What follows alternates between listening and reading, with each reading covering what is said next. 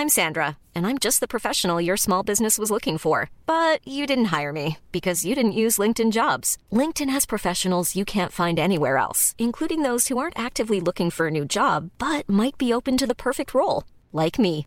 In a given month, over 70% of LinkedIn users don't visit other leading job sites. So if you're not looking on LinkedIn, you'll miss out on great candidates like Sandra. Start hiring professionals like a professional. Post your free job on linkedin.com/people today.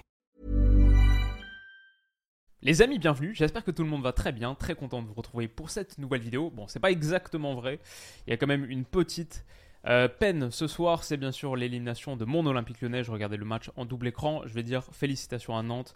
Euh, les célébrations en coup de sifflet final, elles sont belles. Bel envahissement de stade. Les images sur Palois, etc. Moi, ça me fait mal, évidemment. Je vais faire l'analyse du match demain matin. Là, j'étais concentré, focus avant tout sur le Classico, mais demain matin, je vais me refaire tout le match, ce qui va être euh, une petite partie de souffrance. Et pour ceux qui s'en réjouissent d'avance, eh ben, la vidéo sera en ligne euh, demain un petit peu avant midi sur la chaîne. On parlera de tout ça. Mais en attendant, le Classico, le Real Madrid qui devait renverser le Barça au Camp Nou. Après avoir perdu les trois derniers Classicos, il devait marquer au moins deux buts à ce Barça qui en avait pas encaissé deux depuis un moment, qui est la meilleure défense d'Europe, qui en avait encaissé deux contre United en 2023, mais c'est tout. Bon, à deux reprises sur les deux matchs, et peut-être euh, contre Intercity aussi, peut-être contre le Betis aussi euh, sur un match euh, de coupe. bref, le Barça avait pas souvent encaissé deux buts. Le Real, d'Eder Militao, de Vinicius, leur en a planté 4, 3 pour Karim Benzema, peut-être un quatrième. Le tout premier, là on va en reparler, on va se repasser les images, il y a peut-être doute. Moi je me dis s'il y a des chances que ce soit corrigé dans les jours qui viennent, mais on va en discuter. En tout cas, la grosse grosse performance des hommes de Carlo Ancelotti, quel crédit est-ce qu'il faut lui accorder? Lui qui en conférence de presse d'avant-match semblait avoir anticipé pas mal des choses qui se sont produites ce soir. Le Real a aussi eu de la réussite sur certains points, mais voilà, moi c'est une question qui m'intéresse beaucoup. À quel point est-ce que le Real a maîtrisé, a contrôlé son match? Mérite de se qualifier, je dirais oui dans l'ensemble, clairement au vu de la seconde période. Mais sur la première, c'est plus équilibré. Il y a plein de choses à dire. Ça a été un match que j'ai trouvé très divertissant. Moi, je suis un neutre, ni Real, ni Barça. J'ai vu des moments vraiment, vraiment enthousiasmants. Même la petite bagarre euh, Gavi, Vinicius. Gavi qui a comme ambition, je crois, dans la vie de remettre un petit peu la bagarre au goût du jour dans les classicos. En plus d'être un extraordinaire joueur de foot, bah moi ça me fait plaisir. Moi j'avoue, le... les bagarres en foot, euh, je suis plutôt pour. Euh, tant que ça dégénère pas trop, mais dans un classico, je trouve que c'est tout à fait, tout à fait adapté et ça a mis du piment. Il y a eu des occasions, celle d'Arojo aussi. Bref, moi j'ai passé plutôt un bon moment en tant que neutre. Ce qu'il faut dire d'abord pour démarrer l'analyse, c'est que ce Barça était nettement, nettement affaibli. Quoi, sans Pedri, sans Frankie de Jong, sans Ousmane Dembélé et sans Andreas Christensen. Là, on voit au premier plan Marcos Alonso qui est peut-être le flop du match pour moi.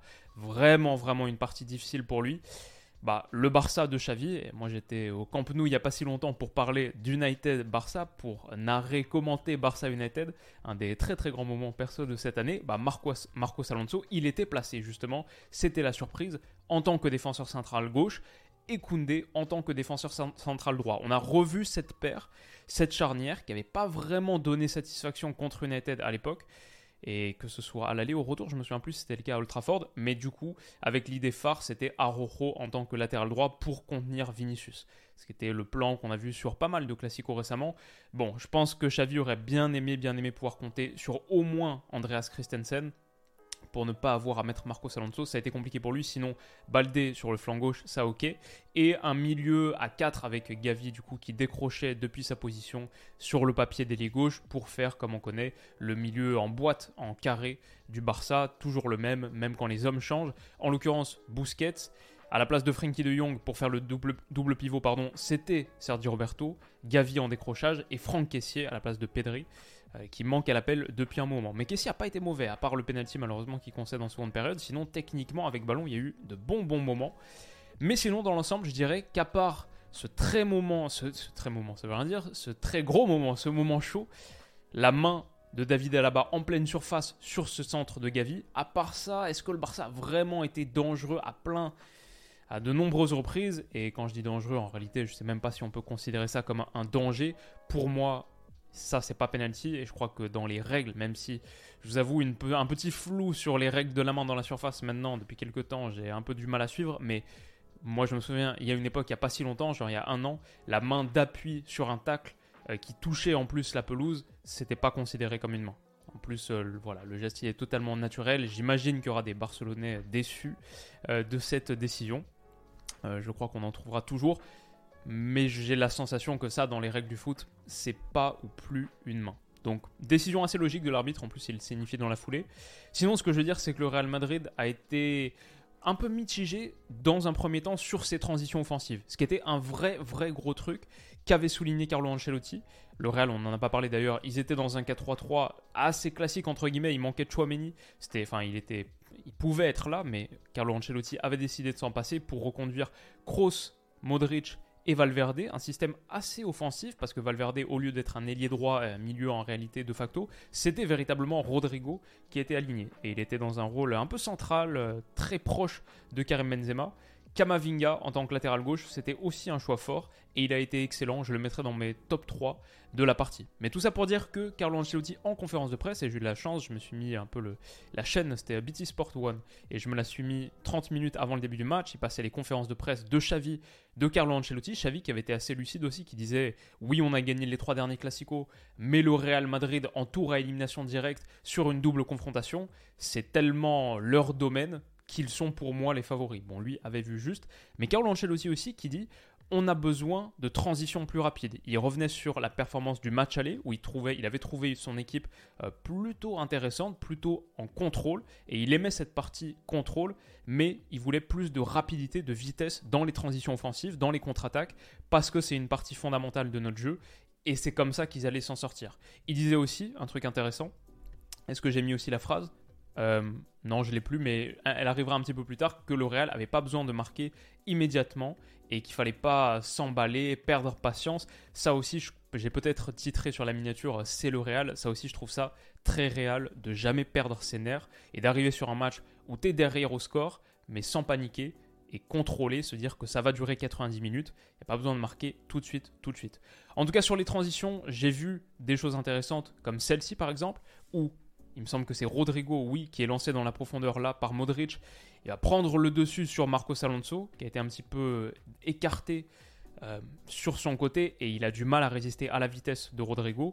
Le centre en retrait de Rodrigo trouve Vinicius, mais très bon retour d'Araujo. Ça aussi, c'était un des duels dans le match. Je vais dire Rodrigo contre Marcos Alonso, Araujo contre Vinicius et Kamavinga sur Rafinha. C'était peut-être trois des duels majeurs. Il a initialement plutôt tourné à l'avantage d'Araujo, après ça s'est un peu inversé en seconde période. Mais moi ce que j'ai vu sur 45 minutes, juste avant l'ouverture du score du Real, c'est un Barça qui faisait plutôt honneur à son titre honorifique de meilleure défense d'Europe cette saison. C'était très très difficile de trouver des espaces à l'intérieur de ce bloc bas. Ils ont bien résisté, le Real a eu pas mal de possessions, quasiment 50%, ce qui est pas rien quand même au Camp Nou. C'est un Barça assez différent dans ce qu'il a montré ce soir par rapport à ses standards historiques. Mais le Barça était initialement assez costaud défensivement. Même Caissier, par exemple, là, un très bon retour sur Vinicius. Voilà, ça finit 53-47% de possession. Mais le problème du Barça, c'est que malgré leur étanchéité défensive dans un premier temps, bah, derrière, ils ont paniqué une fois qu'ils ont encaissé le premier but. Et là, on a vu quelque chose de très très différent par rapport au Real Madrid. Sur la force mentale, c'était, il y avait trois océans d'écart entre les deux formations. Et aussi, le Barça n'a pas su créer de très grosses occasions. Pour Fotmob, qui recense ses stats, zéro big chances créées. C'est peut-être un peu sévère, parce qu'il y a quand même celle de Lewandowski juste avant l'ouverture du score du Real Madrid.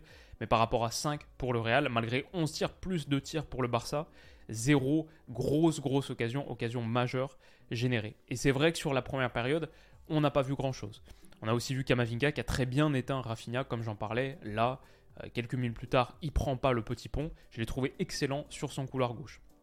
Alors malgré tout, 45-05 juste avant la mi-temps, un bon débordement de Baldé trouve Robert Lewandowski, là pour le coup qui réussit à prendre le dessus sur Kamavinga. Sa frappe est stoppée par Thibaut Courtois qui plonge bien sur son côté. Un plongeon pas facile à faire parce qu'il est en train de partir dans l'autre sens. Beau plongeon et derrière, transition offensive pour le Real Madrid. Là j'ai les mots de Carlo Ancelotti qui me reviennent en tête. Il faut les jouer vite, il faut les jouer bien. C'est ce que le Real Madrid fait, c'est ce que Rodrigo fait, et son choix du coup de titulariser Rodrigo, bah forcément, forcément, on est obligé de dire qu'il est payant, et que du coup, ce premier but, il porte totalement la marque de Carlo Ancelotti, ce qu'il a dit, et son choix d'homme. Faut souligner aussi, bien sûr, la très très grosse erreur de Marcos Alonso. Ça, c'est aussi un choix de Xavi. Maintenant, c'est un choix contraint. Mais c'est clair que sur les choix entre les deux coachs, bah là, il y en a une illustration saillante, saillante. Aucun des deux ne devait forcément absolument jouer ce match. C'est deux choix d'entraîneur. Peut-être que tu peux mettre Eric Garcia à la place de Marcos Alonso. Bon, je sais pas. Il faut dire que c'était un choix contraint, c'est sûr. Mais là, Marcos Alonso se livre beaucoup trop facilement, c'est naïf, c'est pas un pas un geste de défenseur central. Derrière, il est battu et il y a un 3 contre 3 à jouer pour le Real. Vinicius joue excellemment bien le coup. Je trouve que Vinicius est-ce que c'est Vinicius ou est-ce que c'est Rodrigo? Non, c'est Vinicius, c'est bien Vinicius qui la donne. Il joue très très bien le coup. Et sur les transitions offensives du Real, comme on le verra un petit peu tout à l'heure sur le quatrième but, il a été vraiment très très pertinent à lâcher le ballon dans le bon tempo, dans la bonne zone. Ici, il trouve Karim Benzema. Ce que je vais dire, c'est que Marco Alonso a très mal défendu. Jules Koundé, pour moi, c'est aussi malheureusement un des flops du match. Dans mon flop 3, il y a Jules Koundé. Parce que sur ce rôle de défenseur central, bon, finalement, c'est à se demander si il doit retrouver cette position à un moment donné. Il est plus pertinent pour moi, plus performant en tant que latéral droit finalement. Euh, là, il a été pris à revers sur de très très nombreuses situations. Typiquement là, il fait exactement la même course Ronald Araujo, les deux ne se comprennent pas et c'est un peu criminel de laisser cet espace en retrait pour Vinicius. Il faut dire que Karim Benzema sa gestion du tempo là-dessus, il va pas forcément chercher le ballon second poteau, il va pas se précipiter pour tenter, un dribble. Moi j'ai tweeté dans la foulée, j'ai l'impression que le, temps ralentit parfois quand Karim Benzema entre dans la surface de réparation. Il donne la sensation d'avoir tellement plus de temps. Et je disais en plus tout à l'heure cet après-midi un truc de, Thierry Henry dans un bouquin sur Guardiola, Thierry Henry qui disait euh, les entraîneurs, non c'était pas dans ce bouquin, bref, mais il disait les buteurs parfois paniquent trop dans la surface de réparation, euh, tout s'accélère dans leur tête alors que ça devrait être l'inverse. Le temps devrait ralentir dans la surface pour eux parce que c'est l'endroit où ils ne peuvent pas être touchés par un défenseur. Sinon, risque de penalty. C'est l'endroit où ils ont l'avantage sur le gardien parce que c'est eux qui décident ce qu'ils vont faire du ballon. L'attaquant euh, parfait devrait être très très serein dans la surface de réparation et je crois que s'il a vu cette action en live, Thierry Henry devait être très fier de Karim Benzema. C'est exactement ce qu'il réalise derrière Vinicius. C'est peut-être pas le bon choix. Il a juste un extérieur du pied. Koundé revient, l'intercepte. Il, sauve quasiment le but. Mais Benzema surgit, la pousse au fond. Pour moi, il y a interrogation. Euh, je suis pas certain, pas certain que le ballon ait totalement franchi la ligne avant que Benzema mette son pied. Euh, je crois que le but, il a été accordé à Vinicius. On verra ce que ça donne dans les prochains jours. Mais qu'est-ce que vous en pensez Pour vous, là, on voit le contact, le pied de Benzema qui est en contact avec le ballon. On rappelle, ça peut sembler avoir totalement franchi la ligne, mais il faut se placer au-dessus du ballon. Si on se place au-dessus du ballon, c'est le truc de la circonférence, etc. On voit que la ligne, à mon avis, la ligne là, elle est encore en contact avec le ballon. Pas de grand chose, mais juste un tout petit peu. Euh, si c'est étudié, scruté, analysé, ce ne sera peut-être pas parce qu'il n'y a pas besoin. En plus, il est déjà reparti avec le ballon du match. Triplé, c'est ok. Mais il y a peut-être là un petit but pour Karim Benzema. C'est loin d'être le plus important. Surtout, le Real Madrid prend l'avantage au meilleur moment, juste avant la pause. Et là, il y a un petit euh, plan caméra sur Carlo Ancelotti. Bon, c'est totalement raccord à ce qu'il avait imaginé comme scénario idéal. La rapidité, la vitesse sur les transitions, les transitions bien jouées et pas besoin de marquer au tout début marqué au moment parfait juste avant la mi-temps, ça lui va très bien aussi. Voilà, c'est ce qu'il disait. Notre idée, c'est pas qu'on doit devenir fou à chercher absolument le fond des filets dès le début. Il disait euh, on marquera peut-être à la 90e minute. Il n'y a pas de bonus supplémentaire euh, marqué à la deuxième minute. Marqué à la 90e minute, ça nous va très bien aussi.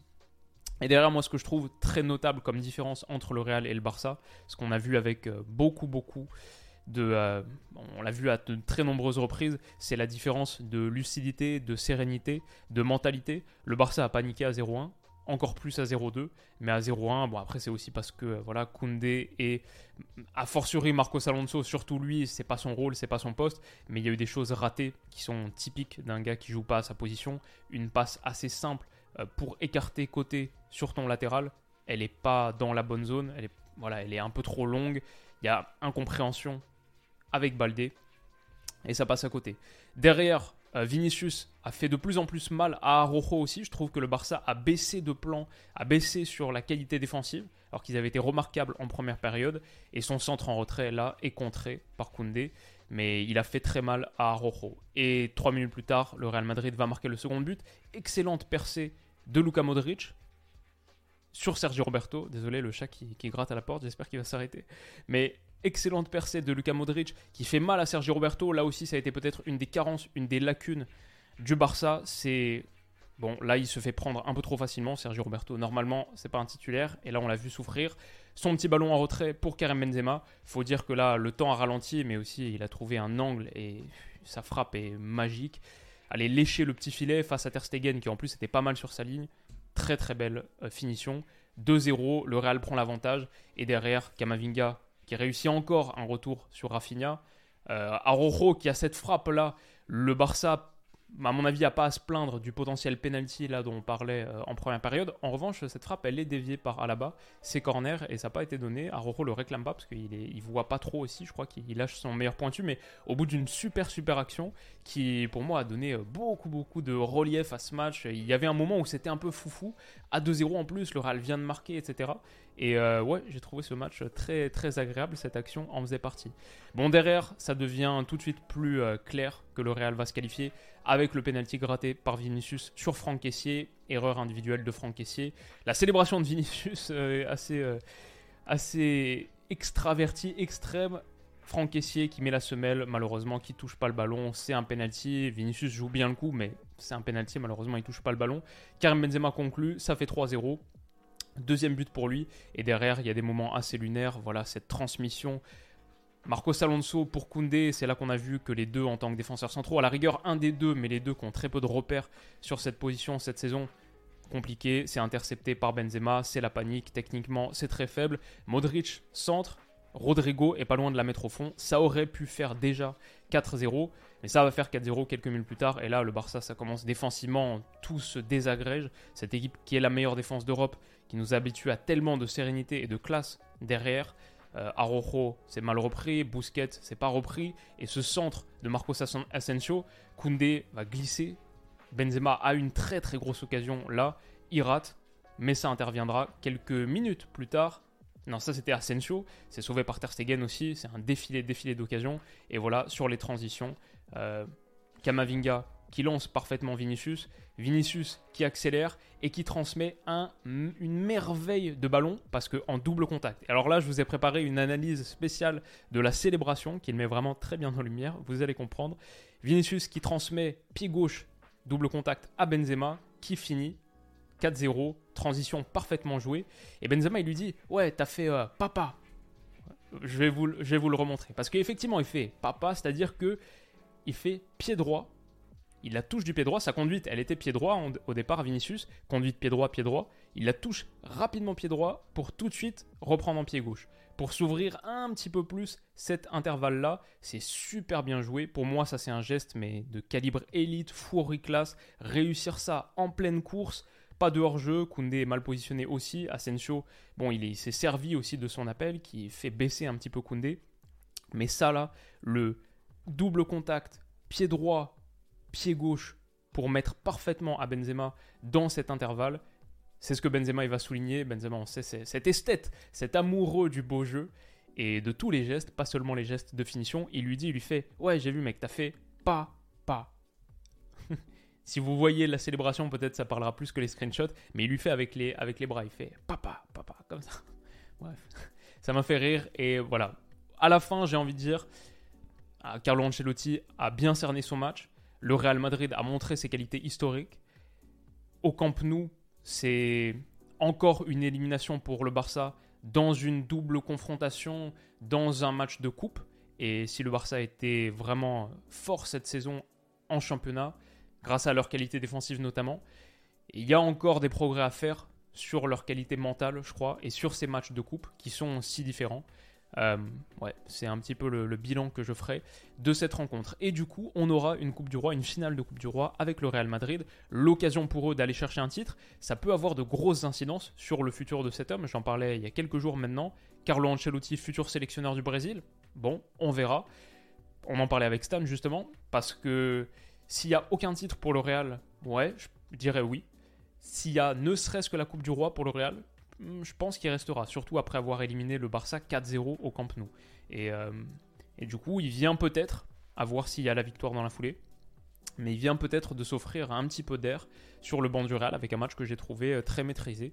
Si ça se voyait pas, j'aime bien Carlo, mais honnêtement, au-delà de mes, euh, sentiments subjectifs, j'ai fait cette vidéo, ce documentaire un peu sur Carlo Ancelotti, quoi, il y a un an maintenant.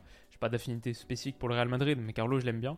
au-delà de ça, je crois vraiment qu'il a réussi son plan de jeu, qu'il a réussi son match. Et un peu de réussite quand même sur le fait de ne pas encaisser ce premier but de Robert Lewandowski. Mais sinon, le Real a bien déroulé, a bien exploité les transitions. Euh, voilà, ça fait 4-0, ça fait qualif du Real. Et demain matin, on va se pencher sur un autre sujet un peu plus triste l'élimination de l'Olympique lyonnais. Mais j'espère que cette rapide vidéo vous aura plu. J'espère que le chat, aura pas trop dérangé. Le pauvre, je vais aller lui ouvrir très vite. Il n'y a pas de maltraitance animale ici, mais juste sur les moments de l'enregistrement. S'il passe sur le bureau et tout, parfois ça, ça peut être un peu compliqué. Et euh, il sortait de sa sieste. Donc euh, voilà, les amis. J'espère que la rapide vidéo vous aura plu. Rendez-vous demain pour une autre. Et fin de semaine pour plein d'autres. Rendez-vous très vite. Prenez soin de vous. Et à demain. Bisous. When you make decisions for your company, you look for the no-brainers. And if you have a lot of mailing to do, stamps.com is the ultimate no-brainer. It streamlines your processes to make your business more efficient, which makes you less busy. Mail checks, invoices, legal documents, and everything you need to keep your business running with stamps.com.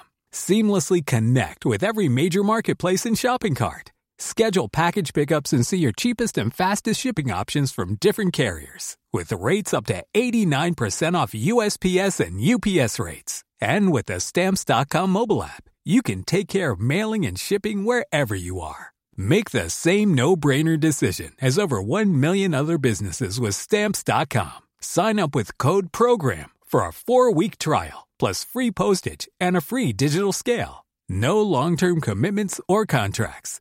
That's stamps.com. Code program.